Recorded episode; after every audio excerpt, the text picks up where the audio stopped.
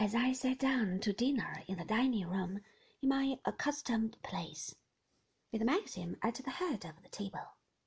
I pictured Rebecca sitting in where I sat now, picking up her fork for the fish, and then the telephone rang and Frith came into the room, and saying, "Mr. Favell on the phone, madam, wishing to speak to you," and Rebecca would get up from her chair with a quick glance at Maxim, who would not say anything, who would go on eating his fish, and, when she came back, having finished her conversation and sat down in her place again, Rebecca would begin talking about something different, in a gay, careless way, to cover up the little cloud between them.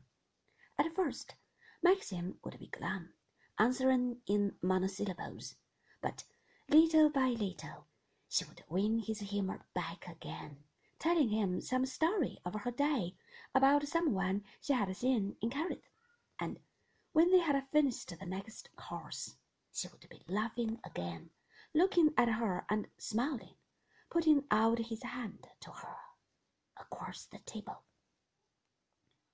"What the devil are you thinking about?" said Maxim.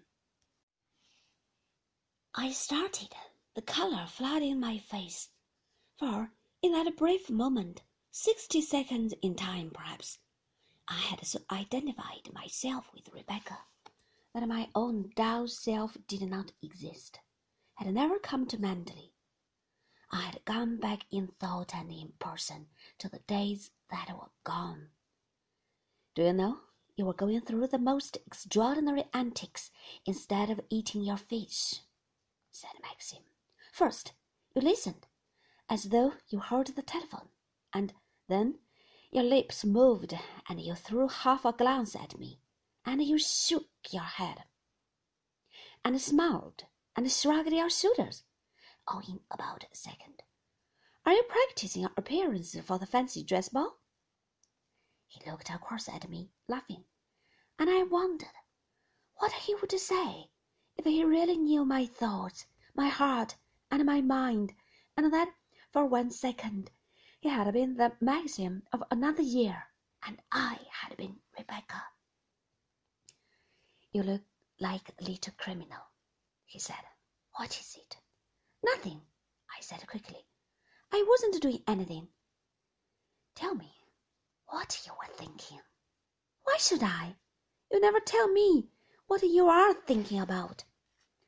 "I don't think you've ever asked me, have you?" "Yes, I did once." "I don't remember. We were in the library." "Very probably.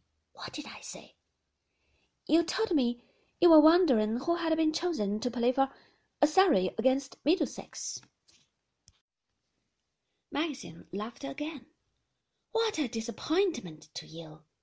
What did you hope I was thinking?" "Something very different." "What sort of thing?" "Oh, I don't know." "No, I don't suppose you do. If I told you, I was thinking about Surrey and Middlesex. I was thinking about Surrey and Middlesex. Men are simpler than you imagine, my sweet child. But what goes on in the twisted, tortuous minds of women would baffle anyone. Do you know, you did not look a bit like yourself just now. You had quite a different expression on your face." "I did? What sort of expression?" "I don't know that I can explain. You looked older suddenly, deceitful. It was rather unpleasant." "I did not mean to." "No, I don't suppose you did." I drank some water, watching him over the rim of my glass. "Don't you want me to look older?" I said. "No." "Why not?" "Because it would not suit you." "One day I shall. It can't be helped. I shall have grey hair and lines and things." "I don't mind that." "What do you mind, then?" "I don't want you to look like you did just now. You had a twist to your mouth and a flash of knowledge in your eyes. Not the right sort of knowledge." I felt very curious, rather excited. What do you mean, Maxim? What isn't the right sort of knowledge?